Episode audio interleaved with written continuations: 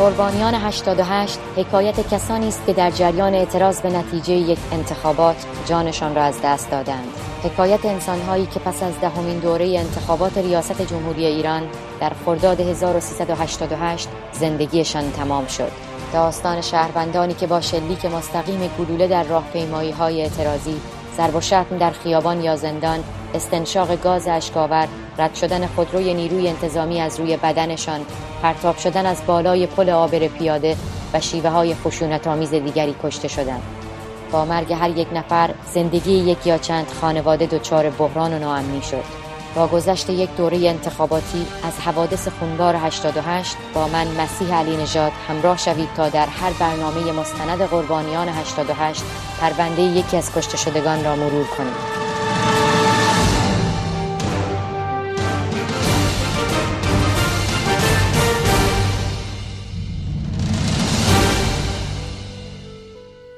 ندا نگران است. او دختری 26 ساله است و مثل برخی دیگر از هم های خود اعتقادی به هجاب ندارد.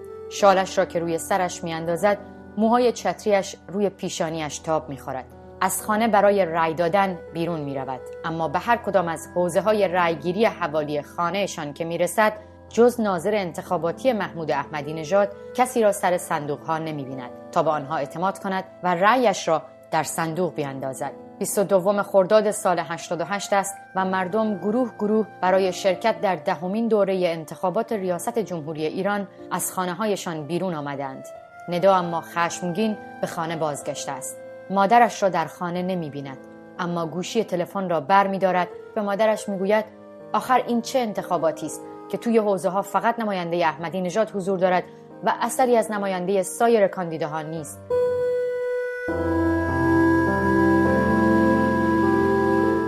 سه روز از انتخابات که گذشت تلویزیون اعلام می کند از میان بیش از چهل میلیون شرکت کننده در انتخابات محمود احمدی نژاد با کسب 63 درصد آرا رئیس جمهور ایران شده است. و حالا شهر زیر پای معترضانی است که می‌گویند رأیشان گم شده.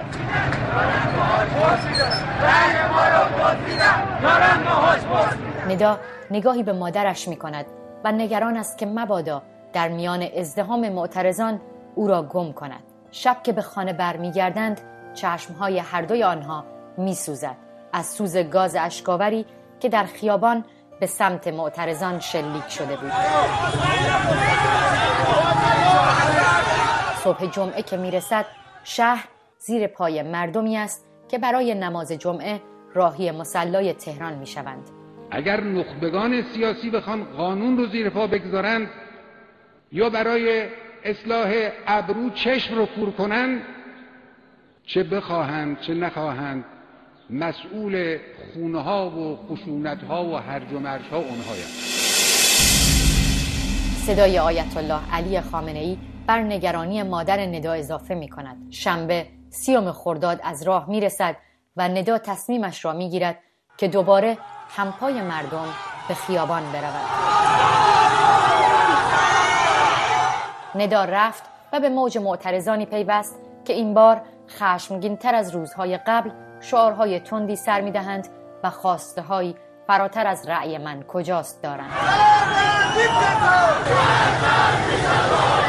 حوالی خیابان انقلاب یک گروه از نیروهای ضد شورش از بالا سوار بر موتور به سمت جمعیت میآیند و از کنار ندا و استاد موسیقی او که همراهش به راهپیمایی آمده میگذرند. ترس به دل ندا و استادش میافتد کمی خودشان را جمع می کنند و آرام به حاشیه خیابان می روند. نیروهای لباس شخصی که ترک موتور نشستند حالا با لگد و باتوم از میان مردم راه باز می کنند و پیش می روند.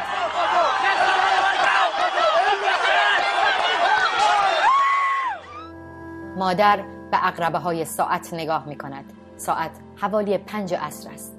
ندا به خانه برنگشته و مادر نگران است. آرام گوشی تلفن را بر می دارد و شماره ندا را چند بار می گیرد سرانجام موفق می شود از دخترش بپرسد در کجای شهر ایستاده.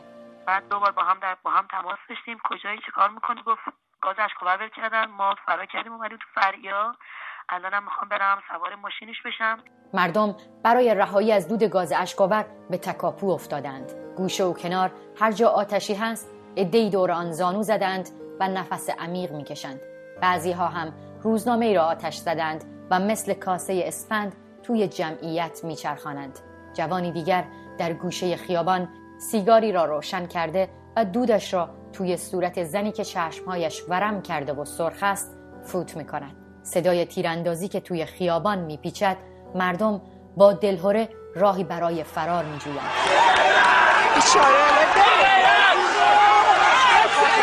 ندا نیز با استراب چند باری به اطراف سر میچرخاند و سپس شانه به شانه استاد موسیقیش به سمت ماشینشان که در گوشه یکی از خیابانهای فرعی پارک شده قدم برمیدارد. تلفن ندا دوباره زنگ می‌خورد. می‌داند که خانوادهش نگرانند. مکالمه کوتاهش که تمام می شود گوشی را توی جیبش جابجا می کند و هنوز به سمت ماشین در حال حرکت است که ناگهان زانوهایش خم می شود و خودش نقش زمین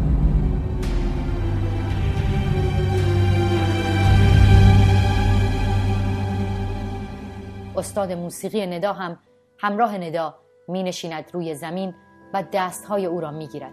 اما هنوز هیچ کدامشان نمی دانند که چه اتفاقی افتاده.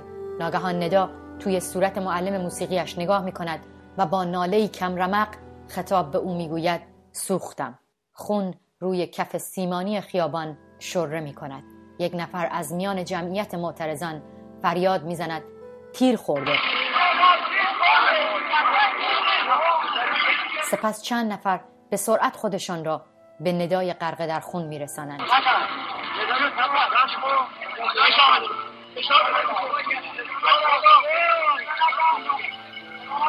نترس. ندا نترس. این صدایی است که در لحظه نخست تیر خوردن ندا به همراه صورت خونین او در قاب دوربین رهگذری ثبت می شود و تنها دقایقی بعد تصویر کشته شدن دختر 26 ساله‌ای به نام ندا آقا سلطان که با فریادهای دلخراش رهگذران همراه است به شکل گسترده‌ای در رسانه های جهان پخش می شود.